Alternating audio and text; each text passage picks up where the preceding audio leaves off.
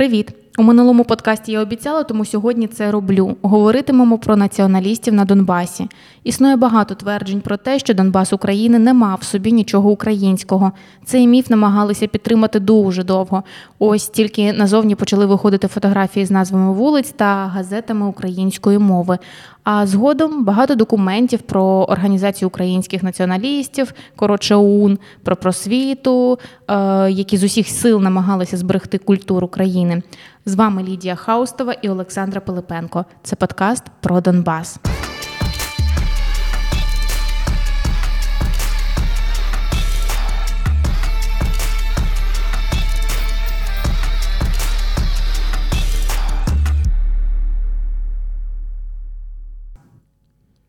Привіт! Напевно, у когось слова націоналізм та націоналісти асоціюються більше із західними областями, але це поширений міф, і він незаслужено закріпився в нашій історії. Думаю, що досі навіть багато мешканців Донецької і Луганської областей не знають, що на цих територіях свого часу діяла розгалужена мережа проукраїнського руху. Я більше скажу, для мене це теж свого часу було відкриття. Я пам'ятаю, Ліда, що ти дуже цікавилася цією темою, тому сьогодні буду більше тебе розпитувати, аніж розповідати. Цікаво було б дізнатись, коли і як у наших містах зародився націоналістичний рух і як він взагалі проявлявся. Давай спочатку розберемося взагалі з поняттям, що таке націоналізм, бо за останні роки це слово стало просто страшилкою російської пропаганди, якою лякають людей. Да, до речі, в Росії взагалі путають поняття нацист, націоналіст і таке інше. І взагалі націоналіст для них це щось прям таке дуже дуже страшне, кровожерливе. Ну якщо ну я можу сказати простими словами, наскільки взагалі розумію, хто такий націоналіст, це людина, яка просуває інтереси певної нації, в нашому випадку української. Але тут фішка в тому, що воно це е, вони це просувають з метою е, суверенітету нації на своїй батьківщині. Тобто націоналізм він стверджує, що кожна нація має має керувати собою і бути вільною від будь-якого іншого зовнішнього втручання. Ну наскільки я це розумію, це людина патріот, яка свою націю хоче зберегти в межах своєї батьківщини. Ну е, по факту, сам націоналізм, слово націоналізм нічого поганого в собі не несе. Тут вже е, є трошки більше відмінностей з нацизмом, який тут е, більш агресивно виступає. Хоча є і прихильники слова нацист. Ну для нас це звичайно да таке історія е, боротьби з нацизмом Україні знайома. Так, мені, до речі, згадалось, як в різних випусках блогери висміюють росіян, коли вони кажуть про націоналістів, а потім вмикають і ролик про те, як Путін каже, що він найбільший націоналіст в Росії.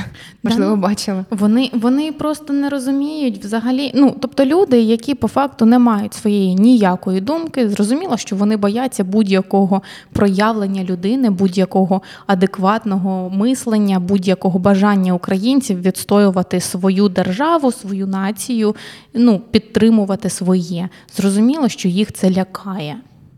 Так, ну добре, з поняттям розібрались. Тож давай тепер будемо переходити до фактів. Дуже цікаво було б тебе послухати.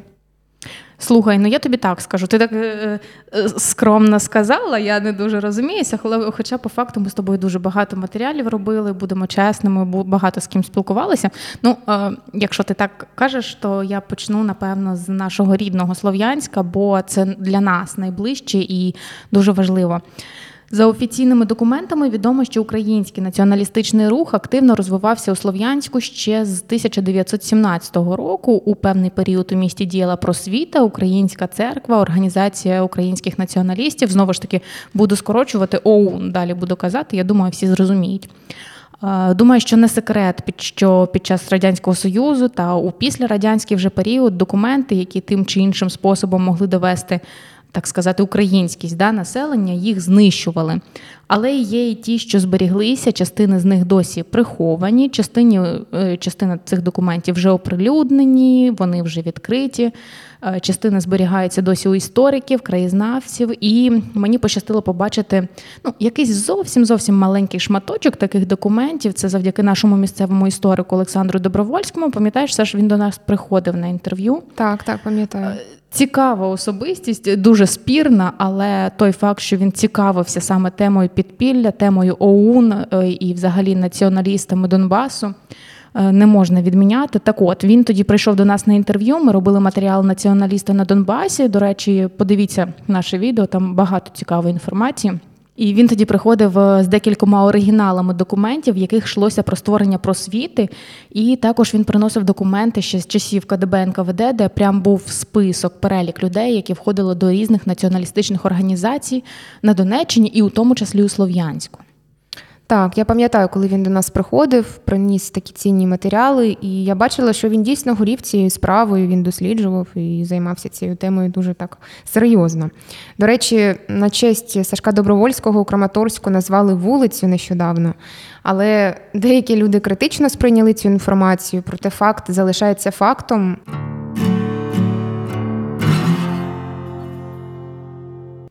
Ну, якщо повернутися до теми, є міф, що Донбас це взагалі пролетарська опора комуністів. А після розвалу СРСР за регіоном почав закріплюватись образ проросійського. Але з часом почали з'являтися різні факти, свідчення, документи, які підтверджували, що саме тут був вражаючий антирадянський рух та підпілля. На перший погляд, це може здатися дещо неочікуваним, проте це є правда. Слухай, по-перше, на Донеччині існувало як мінімум два повстанські комітети, про які ніхто не знає. У 1917 році на виборах в українські установчі збори українські партії отримали другі або навіть в деяких місцях перші місця. Е, це було в тому числі в Бахмуті, в Маріуполі, в Слов'яно-Сербському повіті. Е, були міста, в яких вони не набрали достатньо підтримки. Це Єнаківе, Горлівка, Луганськ. Ну, справа в тому, що на той момент там вже було прийшло населення з Росії. Е, ну, Дуже важливий факт, що дійсно український рух підтримували в більшості свої аристократи. Тобто, наскільки я бачила по документам перелік людей, які входили до просвіти, до українських церков, в більшості випадків це були е, вчителі, викладачі, медики, працівники е, міських служб. Ну, тобто, це аристократи, люди, які мали певну освіту і розуміли. Робітники не дуже в це все включалися. От цікаво, що на Донбасі у більшості існували ОУН під проводом Бандери, його називають ОУН-Б, да, в книжках пишуть з маленькою літеркою так, Б. Так. От про мельниківців я точно не можу сказати. Відомо лише, що Е, був Маріупольський їх осередок, і цікаво, що вони, до речі, мельниківці е, і бандерівці, вони між собою в більшості випадків е, були конфлікти у них бо мельниківці підтримували німецьку армію, а бандерівці ні. Але фішка в тому, що на Донбасі вони е, товаришували. Тобто е, у нас було доволі обмежена кількість людей, які підтримували Україну, тому ці організації, навіть після ну, того, як вони розпалися на дві, вони між собою саме на Донбасі мали нормальні стосунки, тобто конфліктів не було. 8 жовтня 1941 року до Маріуполя прибув рій південної похідної групи ОУН. Це було 10-12 бандерівців. Він е, їх привів Володимир Булавський Болгарський. Е, це той, котрий очолив перший склад обласного проводу. Тоді почала організовуватися мережа ОУН-Б. Е, осередки були в Маріуполі, Горлівці, Костянтинівці, Волновасі, Сталіні, ну тобто Донецьку, да?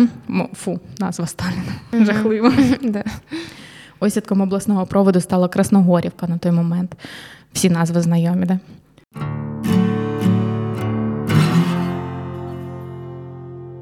Те, що бандерівці не визнавали нацистську Німеччину за союзників, доводять документи до заяви з архівів КДБ. Фішка в тому, що багато людей думають, що типу бандерівці, да, у нас ті, хто підтримував шови окупантів, нацистів, підтримували ті бандеровці. Ну, да, Це ж такий поширений міф е, російської пропаганди які вони поширюють. Тобто люди ну не зовсім вшарювали, хто чим займався, хто кого підтримував. Так от в архівах КДБ були листівки, е, які, ну, в яких казалося, що е, бандерівці не підтримують е, німецьку армію, і там було таке. Ну, Фразу прям зачитаю. Мы должны осторожно доказывать украинцам, проживающим в Донбассе, что нашими врагами являются не только Советы, но и немцы. Нужно показать украинскому населению, что русские враг номер один, а немцы враг номер два. Цікавий момент, коли я робила матеріали про націоналістів, фішка в тому, що ось цих оунівців, бандерівців е, е, німецька армія також е, відшуковувала і багатьох з них карала. І і радянська армія, і німецька армія, вони їм дуже не подобалося бажання українців бути вільними. Коротше, вони були між двома вогнями, я так розумію, да? між да. німцями і між радянськими військами. Да, але важливо важливо зазначати той факт, що вони не були під ну вони не підтримували німецьку армію, не підтримували нацистську армію. Так, далі е, далі скажу, що керівником ОУН на Донбасі був Євген Стахів, з якого потім радянські пропагандисти зробили Євгена Стаховича у творі Молода гвардія. Вони там викривили історію, нібито це була підтримка населення до радянських партизанів, яких там так активно насправді не підтримували. Це край, який насправді підтримував діяльність ОУН. Головний провід ОУН знаходився у Дніпрі. Ним керував Василь Кук, останній головний командир УПА. А у самому Донецьку була ціла мережа конспіративних квартир. Вони доволі часто знаходилися поруч із гестапо. Цікавий момент. До 1958 року розгалушена сітка ОУН діяла на території Донбасу, і є всім відома карта в архіві СБУ. Там йдеться про те, що у Слов'янську була не те, що конспіративна квартира, а ціла Криївка. От, щоб мати більше можливостей впливати на владу, поширювати ідеї незалежності України, залучати нових членів до організації, унівці влаштовувалися на роботу в органи самоврядування, поліцію або вербували націоналістично налаштованих посадовців брали під контроль легальну пресу, організовували осередки просвіти тощо. Знову ж таки, ще один цікавий момент, що просвіта дійсно більшість е, представників ОУН на Донбасі це були представники просвіти. До речі, теж ще один цікавий момент. В Слов'янську перша просвіта була організована на базі навчального закладу. Це там, де хімтехнікум наш. Там угу. була перша просвіта.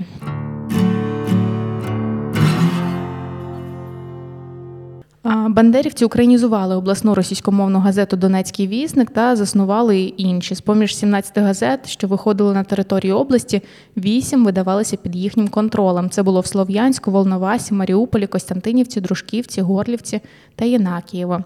Члени і прихильники ОУН очолювали 11 районних відділів освіти, і з їх ініціативи запрацювало близько 600 українських шкіл.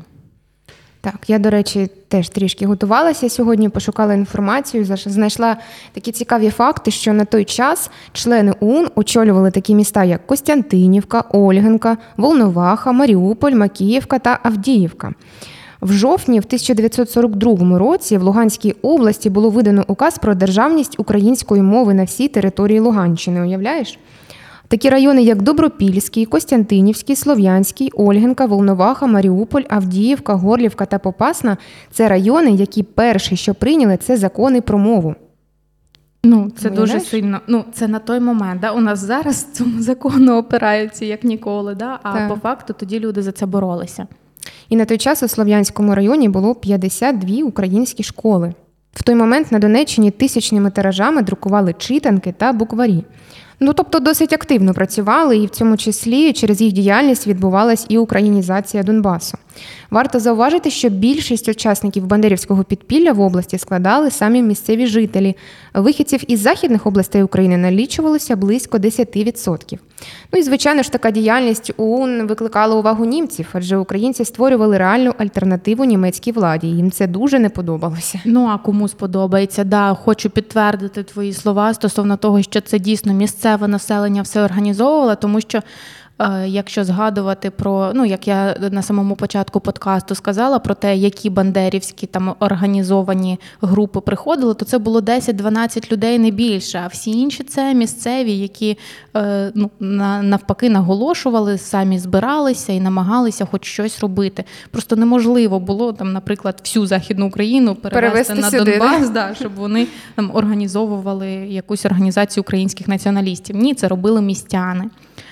Е, ти заговорила за Німеччину. Нова хвиля гітлерівських переслідувань проти представників ОУН прокотилася влітку та восени 1942 року в Маріуполі. Тоді частину підпільників заарештували, декого невдовзі випустили. Наприклад, Маріупольський окружний провідник Степан Держко Кащенко помер у в'язниці Сталіна. Ну, Знову ж таки, Донецька. Облави відбувалися в Маріуполі, Горлівці, Краматорську, Костянтинівці, Слов'янську, Донецьку, Ольгінці, Красноармійську, Селидовому. Щонайменше 60 учасників підпілля були або страчені, або відправлялися до концтабору. Обласний провід, пошарпаний арештами, відновлювався двічі. Я додам, що е, члени української організації націоналістів вони змогли організувати е, першу поліцію в Донецьку на секундочку, і навіть намагалися організувати осередок ОУН в Таганрозі. Ого. Ну, звичайно, українці е, в Таганрозі, ну, в Таганрозі були українці, от але вони були доволі пасивні і не пішло то. Угу. Ти сказала про репресії з боку німців. А от коли повернулася радянська влада, то все ближче і ближче наближалось до занепаду весь цей рух. Після війни почалися масові арешти членів ОУН. Кількість арештованих ОУНівців до 1958 року на Донбасі була близько 320 осіб. Також в ОУН почали проникати е, агенти НКВД. От такий цікавий факт: із п'яти керівників ОУН Донецької області, як мінімум, двоє на той час були вже радянськими агентами. Уявляєш, да. як вони працювали? Чула про таке. Да, До речі, ще хотіла сказати про Криївки.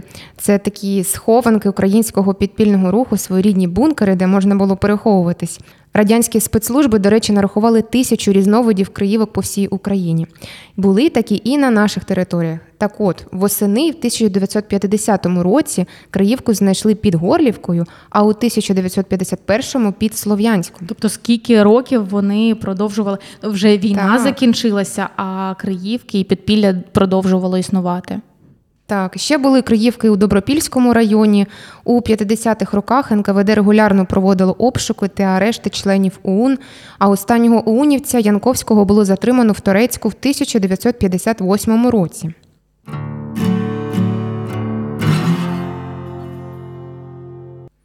Усі ці факти вчергове чергове змушують задуматись і переосмислити свій погляд на нашу історію. І Донеччина, і Луганщина є українськими за своєю ідентичністю. І сьогодні це доводять воїни, які відстоюють нашу землю на передовій. Ми сьогодні всі продовжуємо цю боротьбу боротьбу за український схід. Так, ця тема мене дійсно дуже захопила одразу. Просто стало зрозуміло, наскільки, от е, скільки ми всього пропустили, скільки від нас було приховано, скільки могло б бути ще далі приховано, якби не люди, які горіли і займалися цією справою. Я думаю, що ми змогли трохи пояснити людям за українське на Донбасі, за націоналістів на наших територіях. Для мене було важливо це почути, бо як і більшість, я раніше думала, що на Донеччині не було українського. Хоча бабуся насправді мені розповідала, що були українські газети, українські вулиці, назви, там таблички, але всі навколо говорили, що не було. І навіть на уроках історії нам такого не розповідали. Хоча, коли я вже сама почала копатися, знаєш, шукати, то я була дуже здивована, і це було максимально цікаво. І у нас нас дійсно є дуже цікаві особистості, які на той момент робили дуже багато е, корисного для України. До речі, ми не зачепили тему українських церков, тому що це теж дуже важливо в плані того, ну в плані українізації я маю на увазі. Так, це напевно заслуговує на окремий подкаст. Теж про це подумала, що можна зробити окремий подкаст по українським церквам, тому що як не крути, просвіта ОУН і українські церкви були дуже сильно між собою пов'язані, як би це не звучало росіянам.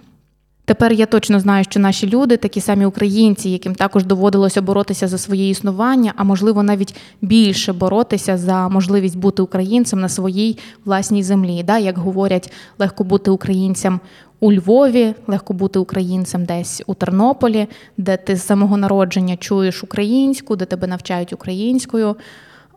Нам довелося бути українцями на Донбасі е, і, на кордоні і нам Росії. нам це вдалося. Дуже хочу зазначити, тому що напевно ніколи не буде мені набридати, нагадувати, що Донбас був, є і буде український. Дякую, друзі, що були з нами у цей час. Поки можу, завжди буду повторювати. Давайте підтримувати нашу армію, волонтерів і робити все для нашої свободи. До нових зустрічей. Почуємось. Почуємось.